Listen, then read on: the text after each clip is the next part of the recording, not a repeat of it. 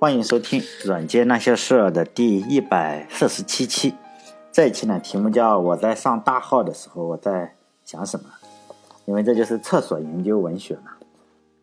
就上一期呢，我是讲到惠普的创始人之一嘛，惠列在二战的时候他就穿上了军装，并且呢，他是在一个美国非常非常著名的中将手下做事情。这个将军呢叫沃顿将军。我之所以说他比较出名呢。并不仅仅是因为他二战时候打得好，实际上他二战的时候，他的上司呢是更出名的巴顿将军。他出名呢，所以呢，这个沃顿远远没有巴顿将军出名嘛，而且是他的手下。他之所以出名，尤其是在中国很出名的，是因为这个惠普的这个呃惠列，惠列他的上司就是沃顿将军，他也参加了朝鲜战争，并且呢，他是在和中国志愿军打的时候呢，是。第二次战役吧，然后还被志愿军给打败了。这次著名的战斗呢，叫青川江青川江大捷，当然也有人叫青川江战役，或者是很多书上呢，呃，就把这次战役叫青川江围歼战。就是说呢，这次什么万岁军嘛，三十八军打得非常的好。这次战役呢，也是后来多次强调的一个战役，包括咱们这个中央电视台啊，CCTV 还拍了一部纪录片呢，叫。不能忘却的伟大胜利，如果有兴趣的同学可以去看看。但了，因为我不我没有能力去讲国内有关的战争啊。反正这次战役之后呢，这个就是清川江围歼战之后，其实是沃顿和麦克阿瑟算是两个最主要的指挥嘛。然后这个沃顿就发生了车祸，他死在了朝鲜战场上。据说现在这个坟墓还是埋在韩国那一边嘛，死在了朝鲜战场上，因为他。二战的时候呢，他是惠列的上司，而这一期呢，我是尽量的还是去讲惠列这个这个人的事嘛，所以呢，我就顺便提一句他。那这个惠列他当时在做什么呢？他实际上是研究日本的科技水平啊。二战的时候，日本的科技水平到底什么样子？有没有什么拿得出手的武器啊，可以跟美国去抗衡？以及他能不能领先美国，首先造出这个原子弹？按照惠列他本人的描述嘛，就是说日本是不行的，结果好像现在咱们。研究一些互联网公司嘛，研究互联网公司的一些老总都评价竞争对手嘛，这叫友商。有些国内啊，这叫友商，实际上背后就想弄死他，就是友商。评价竞争对手的时候啊，用词，呃，会列这个描述啊，跟这些友商们，嗯，用词都差不多，就是越看越放心嘛。这个会列研究的时候也是如此，就是越看越震撼。为什么震撼呢？因为他觉得日本人实在是太自负了，他认为日本的这个技术啊，就好像是原始人一样。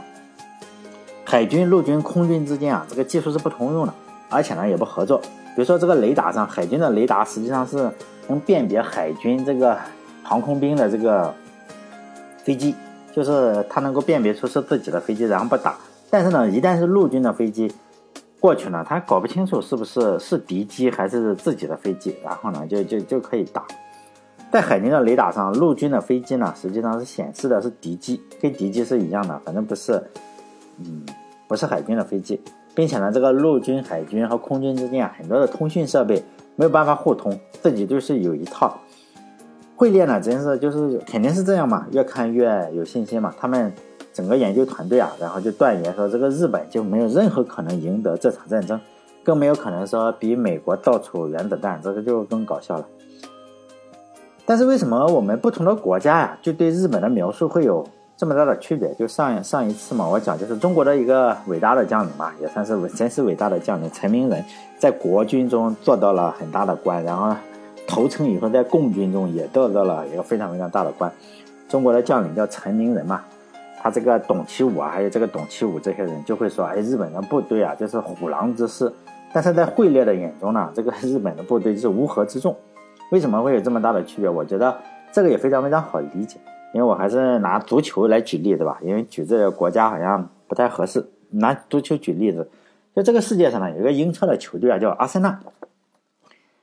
在我上大学的时候啊，这个球队曾经出现了一个现象级别的球员，叫亨利嘛，叫亨利大帝，就是呃，李毅嘛。李毅说我这个护球像亨利，就是说蹦步回旋，他会蹦步回旋。李毅这个这个 李毅会蹦步回旋，然后这个亨利这个护球比较好。就在这个亨利这个球员的带领下呢，曾经拿了英超的冠军。但是呢，这个足球的魅力在于，比如说那一年，这个阿森纳比较厉害，拿了冠军，而且还有多少场不败。但是你根本搞不清楚到底是球员的作用大呢，还是教练的作用大。但我个人认为是球员的作用更大一些吧。但是呢，很多人就认为这个肯定是主教主教练的作用大。然后亨利啊，后来就转会到一个另外一个球队，就是巴塞巴塞罗那。然后阿森纳呢，觉得哎，我可能就是走，很多球迷就认为就不就走了一个球员嘛，毕竟我们这个主教练还在嘛，也是豪门，主教练是温格。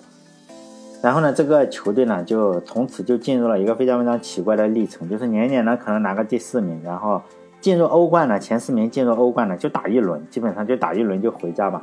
这个情况就好像是我们评价日本当年的情况是一样的。你说他强吧，这个阿森纳强吧，他就是说中下游的球队大部分时间还是打不过阿森纳的，比如说非常非常弱的这些球队还是打不了阿森纳。咱但是呢，你说特别特别强吧，他进了欧冠的话。基本上就是送分的球队，就是谁谁抽到阿森纳的话，就是心里是暗喜的，你这个开心的下巴都掉了，因为他就是欧冠一轮游，见到阿森纳就是三分。日本当时呢打中国这样的国家，肯定也是没没任何问题，就非常的厉害。但是你一旦是打美国或者打这个苏联呢，那肯定就是找死，就这么个情况。所以呢，我就觉得惠普这个创始人并不是自大嘛，更确切的说，日本比起美国来。你可能就是偷偷的偷袭一下还是可以的，但是一旦打起来的话，是根本没有任何胜算。所以他眼中的日本啊，就好像是，就是美国大概就类比于这个巴塞罗那，这个日本呢就可能就是阿森纳，就是说巴塞罗那眼中的阿森纳，就一眼看过去就是三分。但我因为我看了很多的球啊，就是看过各种球迷，就是有人讨厌这个皇马呀，有人讨厌巴塞罗那，这个都很正常。有人讨厌曼联，有人讨厌拜仁。但是我还真的是没有人没有见过有人真的是讨厌阿森纳的。如果你是阿森纳球迷的话，你肯定是喜欢阿森纳嘛。但是你如果不是阿森纳球迷，你是其他球队的球迷的话，那你也是肯定是喜欢阿森纳的。为什么这样？因为其他的球队都有可能从阿森纳身上拿三分，所以呢，你不可能讨厌一个送分的球队嘛。因为这一期呢，主要是讲惠普，但是有个问题啊，因为。我也觉得，包括他们自传上，包括惠普的历史上也会说，哎，我这个惠普在战争中啊，充当了非常非常关键的角色，深度的介入了先进武器的研发。但是呢，我是不懂。比如说，他造了一，他协助有一个雷达的项目，就是说你如何让雷达看过去，这个飞机给你偏了二十公里这个样，二十里路这个样子，或者两公里也可以啊，就是说偏离，跟位置恰好不相同。所以说这个东西。就不懂嘛，这些东西没什么用处，毕竟人家的高科技也不公开，是吧？所以呢，哎，就就没法说嘛。所以我只能说一下我对战争的看法，以及我对战争应该是什么样子的。首先呢，我得先表明一下，我个人是非常讨厌战争的，应该是极度讨厌战争。但是一个无法否认的事实是，人类的历史啊，实际上是一部战争史。在绝大部分的时间里啊，人类做的事情、做事就是打打杀杀嘛，而且。嗯，你一旦时间过去以后，比如说过去了一百年、两百年，甚至五百年、一千年，就是当时认为特别特别正义的战争啊，发动的理由就觉得啊，我跟他是不共戴天之仇。但是你一旦过去了两百年或者五百年以后，后人再去看的话，发动战争的理由啊，就变得非常非常可笑，而且呢，时间越久越可笑。起码我是这样认为的。所以呢，我就举一个例子啊，就因为我当年受到的教育可能比大部分听我这个电台的人要差很多。因为我这个农村出来的，就是八十年代的后期吧，就九十年代初八十年代末期，我是在山东中部的一个农村上学。这个不是开玩笑，我们那时候真的没有历史老师，就是说呢，你这个历史老师可能是语文老师跟数学老师代课，所以呢，我我我说的这些东西啊，可能就是我自己想出来或者自己憋出来的，上厕所的时候想出来的，这也是我憋出来的一些独创的误解吧，独创的一些误解，所以呢。大家听听就好。当年我们上历史课的时候啊，都是这样来描述朝代的更替啊。比如说，呃，商朝为什么灭亡？周朝为什么灭亡？夏朝为什么灭亡？如果说存在夏朝的话，夏朝存不存在不好说。就说呢，夏商周为什么灭亡呢？就是说，历史书上的这个这个历史书上的答案都会是说，哎，我这个可能是。比如说说商朝对外征伐呀，搞得这个民不聊生；夏朝啊就非常腐败，也是搞得民不聊生。而且你自己还要大修土木，就是我要建一个豪华的宫殿、豪华的政府大楼，但是呢，没有钱怎么办？就对这个百姓嘛横征暴敛，然后呢，百姓就推翻了他。说这个呃，其他的朝代都是一样的，嗯，周朝也是如此。说东周、西周啊，都是这个样子。然后呢，最后课本呢，呃，历史书的习题啊，我不知道现在还会不会出这种情况，因为我好多年不看书了，尤其是不看历史书了。呃，历史书嘛，就有一个题目，课后思考题，请同学们思考一下夏商周啊这三个朝代，哎，他们这个。兴起和灭亡的共同点是什么？然后呢，当时就比较一下了，因为你看到这种题就是送分题，标准答案就是，哎呀，这个最主要的就是统治者非常残暴，从而呢导致人民起来推翻了他们，然后建立了一个更好的国家，然后再冠冕堂皇的说几句话嘛，什么谁谁可载舟啊，也可覆舟这种东西，基本上你就拿全了，这个分就送分题。当然这件事情，当时我是深信不疑的，后来我就当了程序员。就学了一门课呢，叫设计模式。这个设计模式里啊，有一个名词叫生命周期，讲的呢是这个软件也好，变量也好，主要是讲软件。你到了时候就得挂嘛，否则就会有问题。比如说你变量，呃，你这个函数调用你的时候，哎，你可能有用，但是函数已经释放了，你这个内存，你这个变量的内存也要清除掉嘛，从这个呃内存中清除掉，否则你这个就发生内存泄露，包括 C 语言或者 C 加加非常严重这个情况。一一写不好，内存就占光了。而且呢，这几个朝代或者说所有的朝代吧，都是一个设计模式。什么模式呢？就是说，哎，都是腐败亡国了，然后呢，都是反抗起家。这时候我突然就意识到，哎，这个可能比较奇怪，比较有问题。而且我觉得这有可能是假的，因为我们在编程的时候不可能用一个模式解决所有的项目，因为所有的题目你都用一个设计模式来解决是不对的。所以呢，历史书上那个东西显然也是简化了，用一个模式来套所有的朝代，都是统治者非常腐败，然后老百姓起来推翻了他。你不可能用同样一个模式来描述整个朝代的建国呀，或者是亡国。所以呢，我就研究了一下这个历史，主要是上厕所的时候研究。所以呢，当然我只我看的书也不多，我只会从《史记》中啊这种书去分析，其他的书我也看不懂。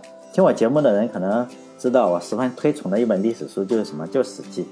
我只要说历史嘛，基本上就是说《史记》，因为其他的书我确实没怎么看过。比如说《史记·尹本纪》里呢，他就说周周周朝要灭掉这个商朝，是不是？我就说呢，看看他是不是这个商朝对这个老百姓横征暴敛呢？最主要的原因，我认为，或者说司马迁认为，根本就不是这回事情，因为《史记》中说呢。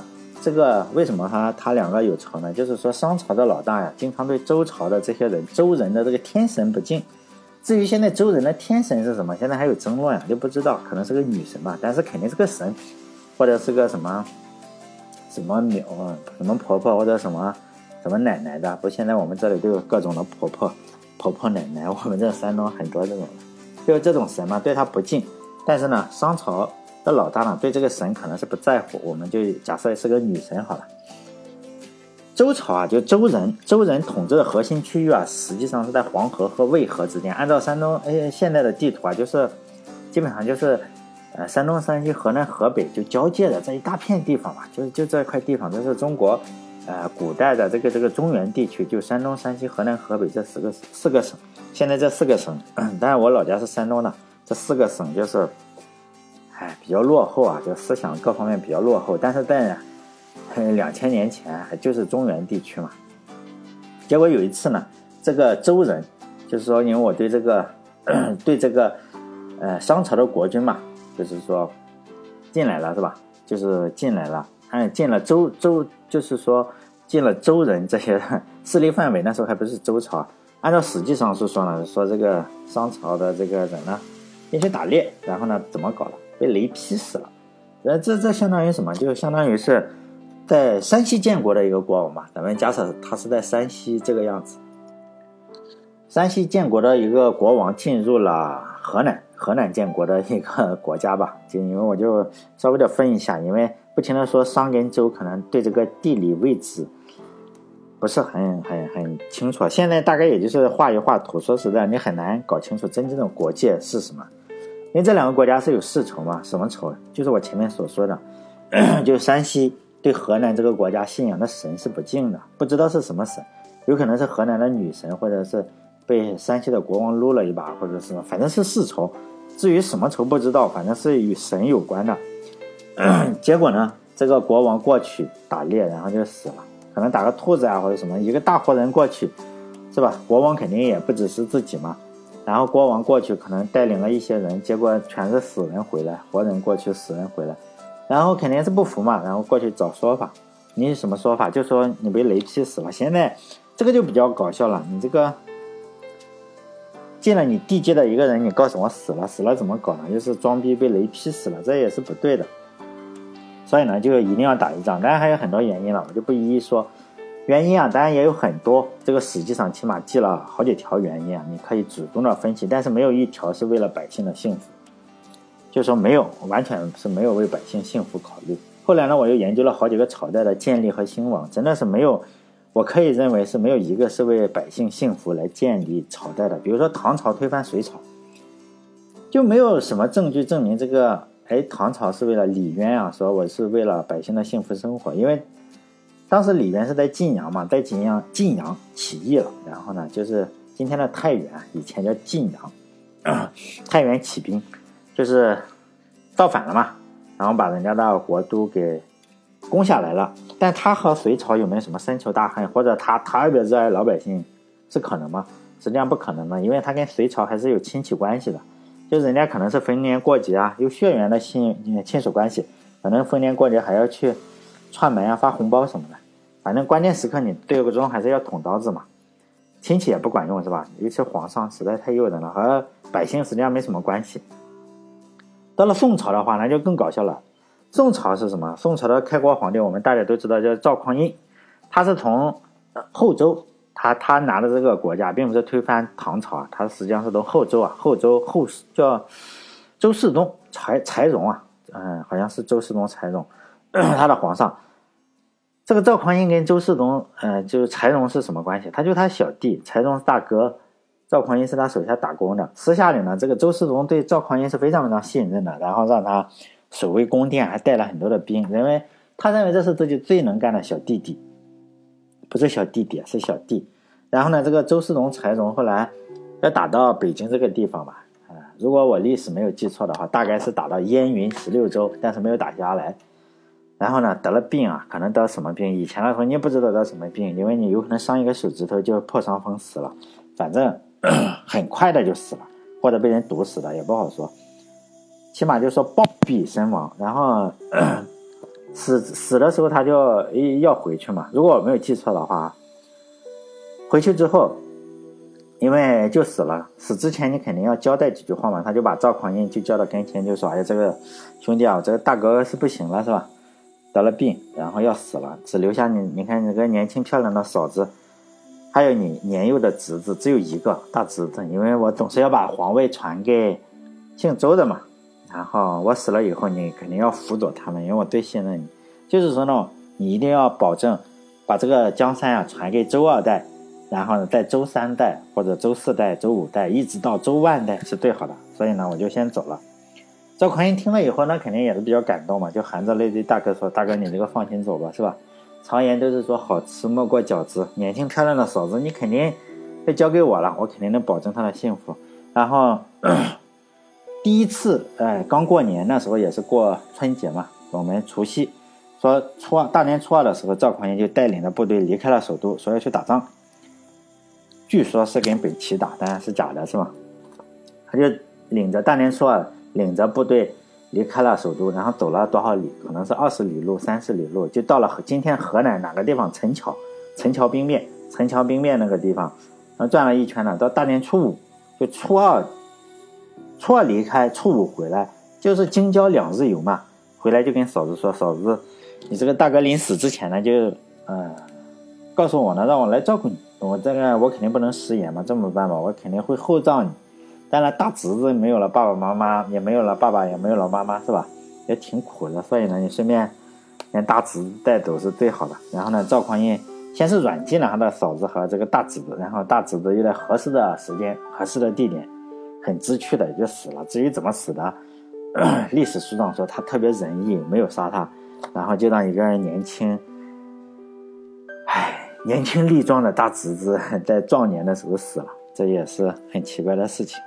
所以呢，这个宋国宋朝的开国进程啊，也非常的奇怪。其中呢，也是没有一点说我是为了百姓的意思，是吗？当然了，我只研究到明朝吧，也就没有再研究下去。后来就退学了，退学打工去了。以后这个事情我就不太懂了。明朝以后不太懂了。反正我觉得明朝之前啊，这些皇帝都是满嘴跑火车嘛，一句实话也没有。我们接着回来说日本，就是说，我觉得。就是说，皇上说话是非常有可疑的。我们就来说一下这个日本侵略中国的事情，因为现在要讲二战嘛，因为惠普的事情讲二战，总要讲一下我认为的日本是什么样子，它给中国造成了巨大的伤害。那他们的天皇是不是也跟中国明朝以前的皇帝一样，都是满嘴跑火车呢？我自己都是在厕所上的研究成果显示。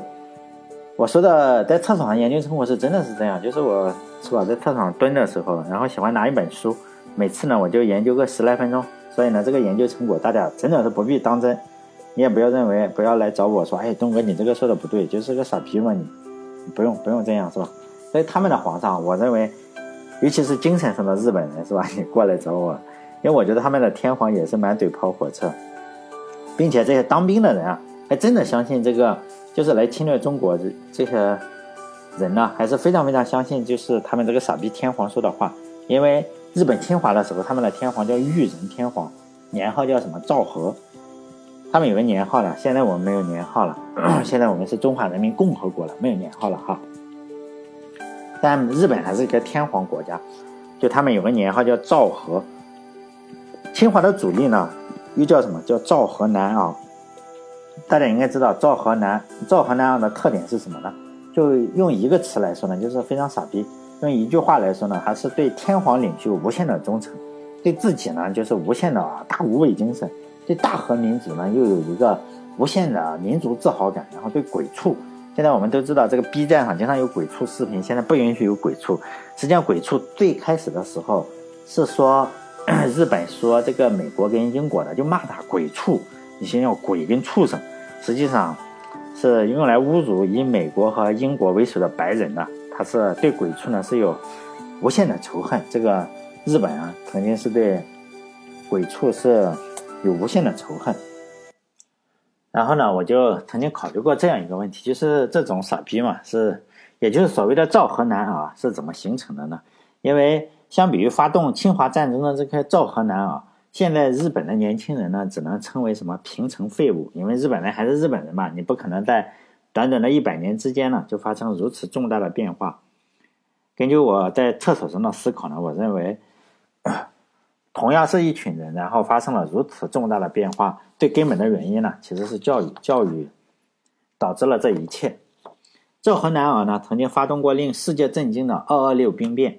当时呢是在一九三六年嘛，大家应该都也许知道这件事情，就是三六年的日本，有多达一千五百个赵河南啊就崛起了嘛，然后杀了不少的内阁成员。现在，而现在的就是说平成废物是什么？就在家里玩任天堂的游戏嘛。我就曾经考虑过这样一个问题：到底是一九三六年的赵河南儿更像是人类呢，还是今天的平情平成废物呢更像是人类？因为我觉得。如果没有教育的话，人还是会发展成今天这种的叫什么平成废物，而不是像赵河南啊那样每天都非常的正能量，非常的兴奋，见到不爽的事情，想到的第一件事情呢就是什么？就是去决斗啊，或者是暗杀。他们嗯，什么都不教，不接受教育的话，整天你可能就是闷在家里啊，玩玩游戏啊，看见美女啊，你就会吹吹口哨。现在还是很多的中国年轻的小孩吧，不太会谈恋爱。而且呢，学历越高的人呢，实际上越不会谈恋爱，这可能是知识改变命运的一个例子嘛。因为如果我们正常人的话，你不读博士、不读书的话，可能会是小混混嘛，有好几个女朋友的小混混。看见美女的话，因为小混混都是这种，看见美女呢就各种说这种你懂得的那种色情笑话看到美女呢就往人家身上靠，跟人家握手，然后不松手，就差坐人家腿上了，还挤一挤。但是很正能量的是呢。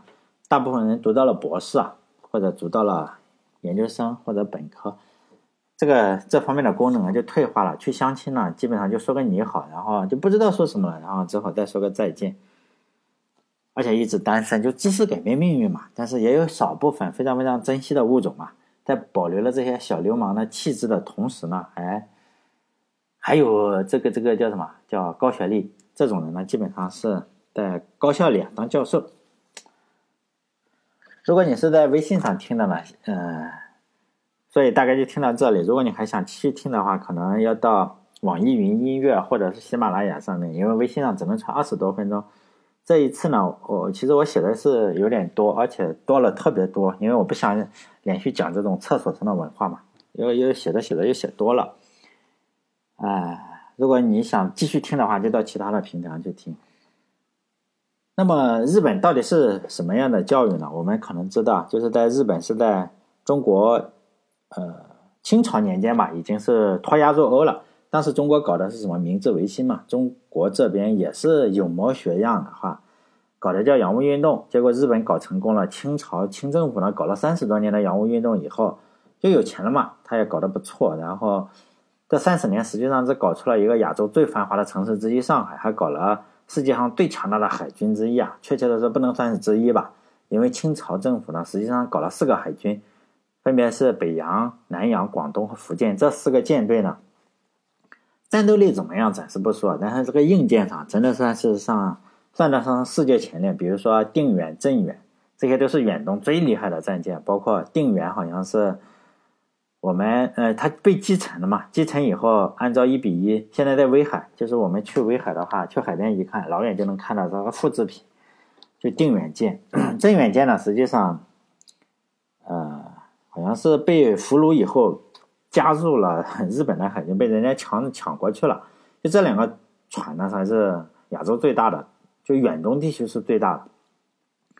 但是呢，不管是日本的明治维新也好，还是清朝的洋务运动也好，都会有一个非常对这个政府来说，都是有一个非常重大的一个副作用。这个副作用也非常的厉害，是什么呢？就是中国政府啊，包括日本政府，都试图把这个副作用给取消掉。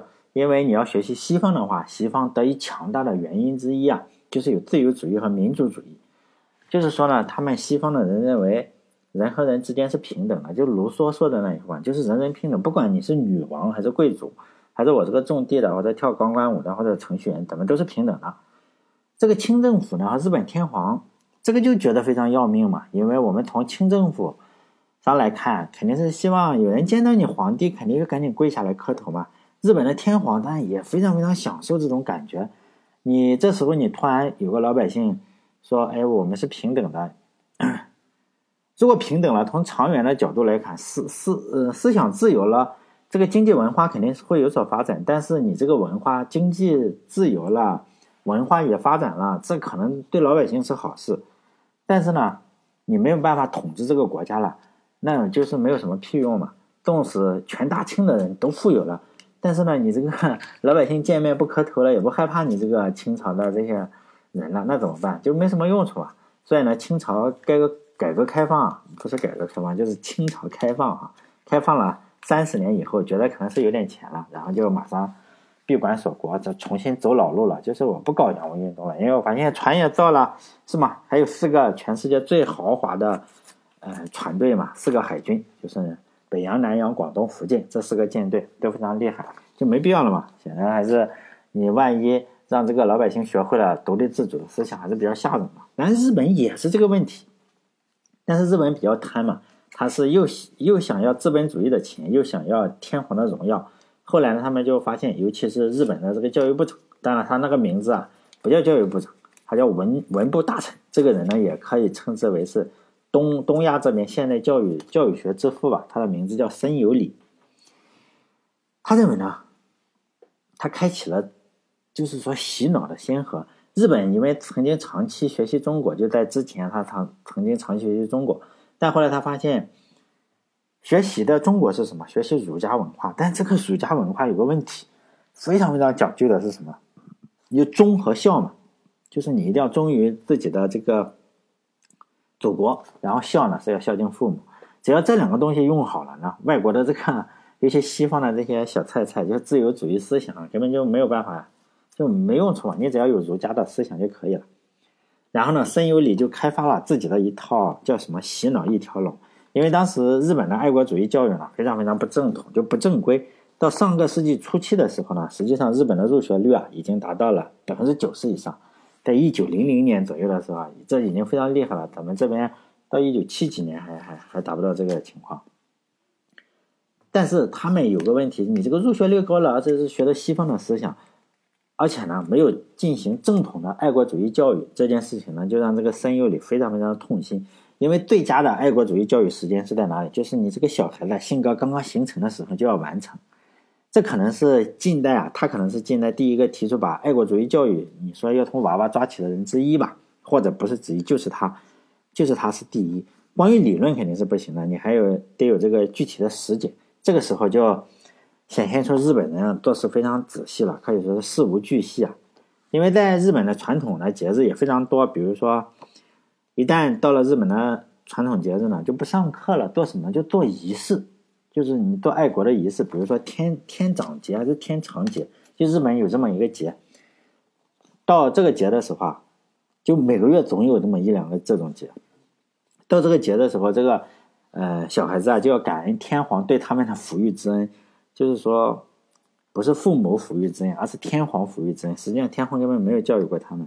而且呢，这一天就放假，你不但呃，并不是放假回家玩，你回家看电视了也不行。就是说。放假的原因是你不但娃娃要来，而且父母也一务必参加，就一起感恩嘛。妈妈也感恩，爸爸也感恩，孩子也感恩，就感恩这个，就是到处都是恩嘛。皇天皇浩荡，就感恩天恩浩荡嘛。就是说爹亲娘亲不如这个天皇的恩情深。我前面也说了，日本人做事啊是非常非常的细致的。他感恩跪拜的速度，你要跪下，慢慢怎么拜啊？这个讲话的速度啊，要每每分钟讲多少啊？讲多少个字呀？包括对天皇，你这个鞠躬啊，要精确的什么样子？你要把屁股这样撅起来。咱们也看到过日本这个鞠躬啊，在电视上见过，我没有见过真实中的日本人怎么鞠躬。他们对天皇先鞠躬到多少度？包括对天皇皇后又要鞠躬到多少度？就非常非常严格。他们是行的叫什么最敬礼？就最敬。最敬重的一个礼，就弯腰的角度啊，非常非常的低啊。嗯，我看过网上，包括我们看电影啊、电视啊，包括霍元甲这种，我们可以看到这个最敬礼是非常的厉害。你这个屁股要撅起来，就好像你要捡捡一块肥皂一样，这个屁股要撅得很高，也可以说是非常有日本的工匠精神了，像捡肥皂一样的行行礼。这一套仪式搞完以后啊，你这个情绪肯定就上来了，因为你慢慢的去去讲话。因为人这个东西啊，对这个仪式感是非常受不了的，包括宗教也好，哎，包括对天皇的画像行礼，实际上并不是呃行画像，而是天皇写的一些字。然后呢，他们会在一堵墙上呢，把这个天皇的字啊写在那里，然后一群一群小孩或者大人对着这个这这堵墙来行这个礼。就晓得嘛，就是这种仪式嘛，就非常的厉害。包括我们求婚的时候，你一定要捧着玫瑰花嘛，捧着三三公斤玫瑰花，包括九九百九十九朵玫瑰，可能有三公斤嘛，其实是人家玫瑰花的生殖器。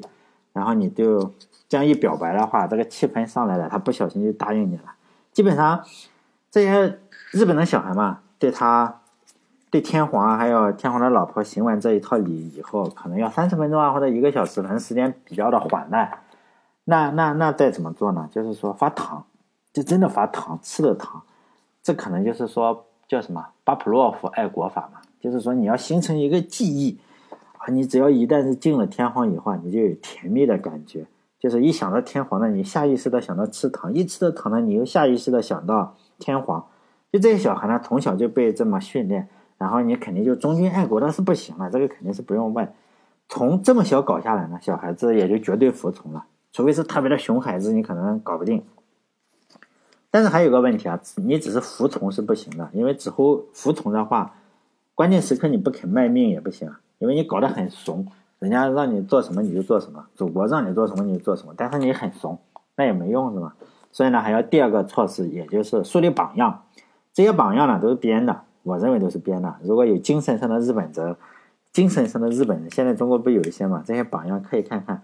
因为我觉得他是从日本啊古代或者近代的战争中啊选举出来的一些人物，如果说 每个日本人呢，肯定是都知道日本有个古代的英雄叫南木正成，这个家喻户晓的程度啊，类似于他的地位啊，应该类似于就是说中国的岳飞啊，特别的忠于皇帝，还要加上关羽，因为关羽是武神，他就军神嘛。关羽好像大家都会说他打的比较厉害，虽然是个小说的人物。这个南木正成呢，实际上是日本的军神。你说我为什么知道呢？因为我玩过一个日本的游戏啊，叫《太平记》。太平记啊，玩过这个这个游戏以后，它实际上是个排类的游戏，你就知道哎哪个最厉害。实际上它上面的那个游戏中啊，都是一些日本人心目中啊这个军神的排名，这个南木正成是第一。如果有人玩这个游戏的话，可能玩过，大家也知道有一个叫。佐佐木道玉这样一个武将，就是说跟《三国演义》的孟获一样，你随时随地的叛变，所以我见到他就生气。你永远不要训练他，因为你训练好了之后，他他就投降了。因为在我们中国，尤其是我小时候的那个年代，就是九零年代左右，经常啊，我们这些嗯大人嘛，就是那些我当时是小孩，然后那些大人呢，都就会就会怎么批评？因为我是八零后嘛，八零后实际上是在。人们口中的就是说毁掉的一代嘛，就这一代人毁了，我们是被毁掉的一代，我们是毁掉的一代，就独生子比较多，什么都不会干，就说我们。其实其中呢就有个故事，就说是看看别人家别的国家的孩子是怎么训练的，就是说日本的小孩呢大冬天是不穿衣服的，你这个不但不穿衣服呢，还要上身上去倒什么凉水。后来我才知道，既然咱们这个中国人都知道了，那个日本人也一定是知道。就我曾经问。呃，叫 NTT 吧，我我我打工的时候曾经 有 NTT 的，就是说项目，哎，见到过日本人，我就问他，哎，你们那有没有说这个这个不穿衣服的人啊？不穿衣服，然后冬天向身上倒水的人？哎，后来我知道这个人还还在日本也很出名，叫乃木正典，叫陆军的大将。这个人确实是个猛人，他是他的爹啊，这个小时候就把他当超人来养嘛，冬天呢就搞冬泳，夏天呢你就搞长跑。人怎么痛苦怎么来，搞得就好像是隔壁老王生的一样，不是自己新生的孩子。结果呢，这个孩子终于被他爹养成了一个什么？就养成了个变态嘛。因为这也是楷模，就是特别的严于律己，而且也严于律人，就是真的完美的完美的一个人。他爸爸从小就折磨他，他就折磨他儿子。他有两个儿子，他是甲午战争的时候啊，跟中国打的，就这个乃木希典啊，跟。清政府打的时候是打了一场非常非常可能是近代战役中呃数得上的吧，旅顺战役就围围围攻旅顺，旅顺战役，他呢侵略中国也是，他就让他自己的两个儿子呢带头冲锋，但清政府也非常非常给面子，上去就把他两个儿子给炸死了，而且呢，到这是这个日本人仅有的两个儿子，后来呢他就成了日本的楷模，因为你为了效忠天皇陛下的战争，是吧？不但自己严于律己，而且两个儿子都送到战场上去给报销了。所以呢，你效忠天皇，死两个儿子也不算什么。所以呢，日本人就很感动，但天皇也很感动，包括他自己可能也很感动。他可能被选，有可能被选为大日本帝国的脊梁，是吗？什么什么脊梁？什么唐初里脊脊梁？我觉得呢，他可能是入戏有点太深了。毕竟你爱天皇的话，只是工作嘛，你这个贪污受贿才应该是生活。但是他不这么认为。后来天皇死了以后呢，他是在得知天皇死了啊，就比如说他就知道了今天天皇死了，到了晚上他就带着他老婆就自杀了。就日本人对此呢就更感动了，就觉得哇，这不但是人是吧？这这就是神。结果日本人这个脑袋又轴啊，就这个脑袋可能不转弯，就是比较轴。然后脑袋呢不太灵光，后来呢，这个天皇每次死之后啊，就很多人要自杀，可能就是他留留下来的一个风俗。反正呢，日本当时 这种故事啊，胡编乱乱造了不少，就是什么，比如说哪个小孩啊，地震后啊身负重伤要挂了，他还高唱着日本的国歌，然后直到死亡的那个小孩叫什么？詹德坤，也是假的，我认为是假的，你不可能一个小孩。然后被被地震都砸个半死了，或者一就要死了，然后他在那里唱日本的国歌。还有说有个伟大的母亲嘛，然后他的妈妈走路不太好，可能小时候得了小儿麻痹症什么的，他走路呢也不方便。听说他的儿子要上战场了，他一定要翻山越岭。你看看这个对比啊，得了小儿麻痹症的妈妈翻山越岭来找自己的儿子，因为儿子要上战场了，他就上去叮嘱儿子什么呢？就是说你这个一定要为天皇效命啊，死了也没什么关系是吧？家里还有我。因为我觉得这种故事呢非常非常假，因为你一个母亲啊，你首先应该是个人是吧？然后你不可能说儿子你去死了吧，死了没事，这不可能的。但是呢，这种假的故事呢非常管用，这几招下去的话，又有楷模又有服从。所以呢，一代的日本人也就被这样被忽悠了，不仅呢，所以呢，给自己造成了巨大的伤害，而且呢，也伤害了我们中国人，是吧？给中国的老百姓造成了无数的伤害。但是还有一点，我说就是说，也是惠普 惠普那个人研究的，他说，虽然天皇的体制呢固化了日本人，而且精神上呢也阉割了日本人，但是呢，他这个武器呢还是矬的个不行。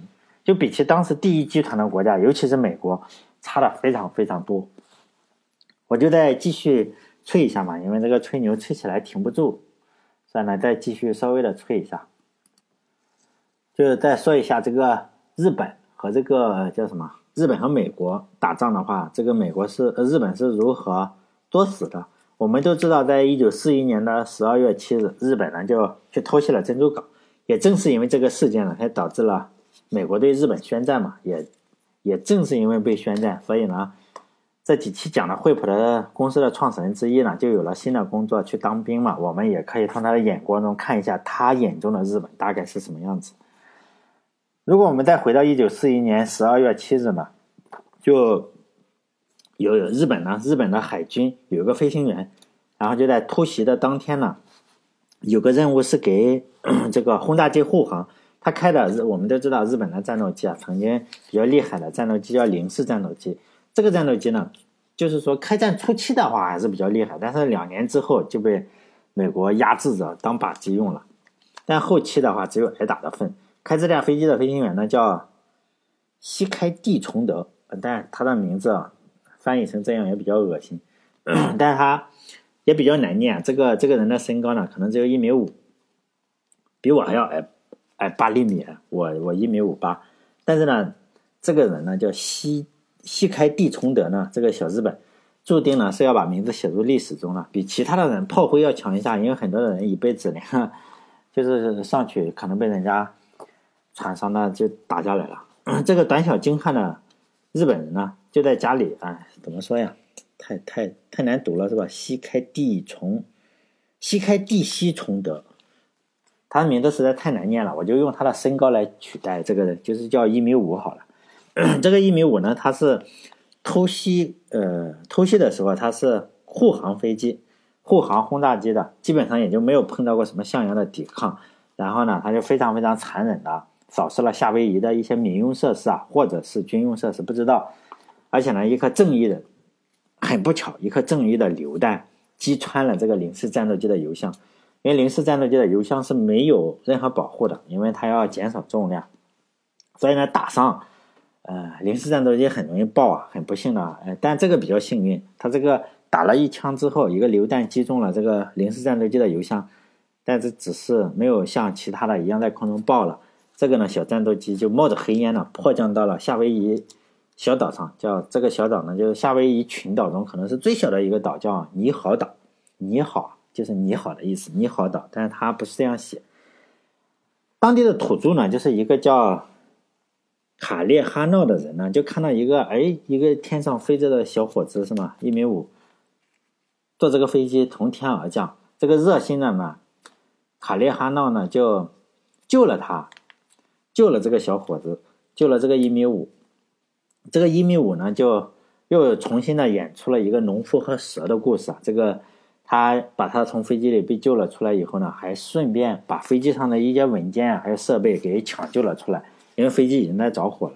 这个热心的夏威夷岛人呢，因为是岛，嗯，那个夏威夷岛可能比较热情，不但救活了这个一米五，还给他好吃好喝的去养伤。因为那个年代是没有手机的，也没有什么谷歌翻译啊，大家都不太懂日语。幸好呢，就有一个日本的后裔吧，这个小日本的后裔实际上是个美国人。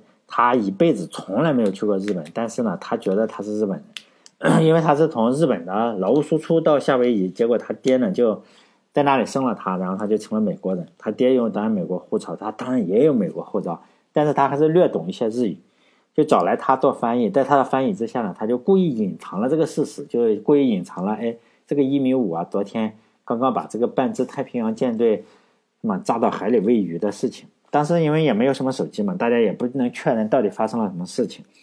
就在大家都不清楚的时候呢，这个日本人和美国人，不能说这个日本人和美国人，应该是这个一米五和日本的叫精神上的日本人，就是日本的美国人，就偷偷的飞到，就偷偷的来到了这个飞机坠毁的一个地方，就把飞机上的航炮啊，前面这个航炮给拆下来。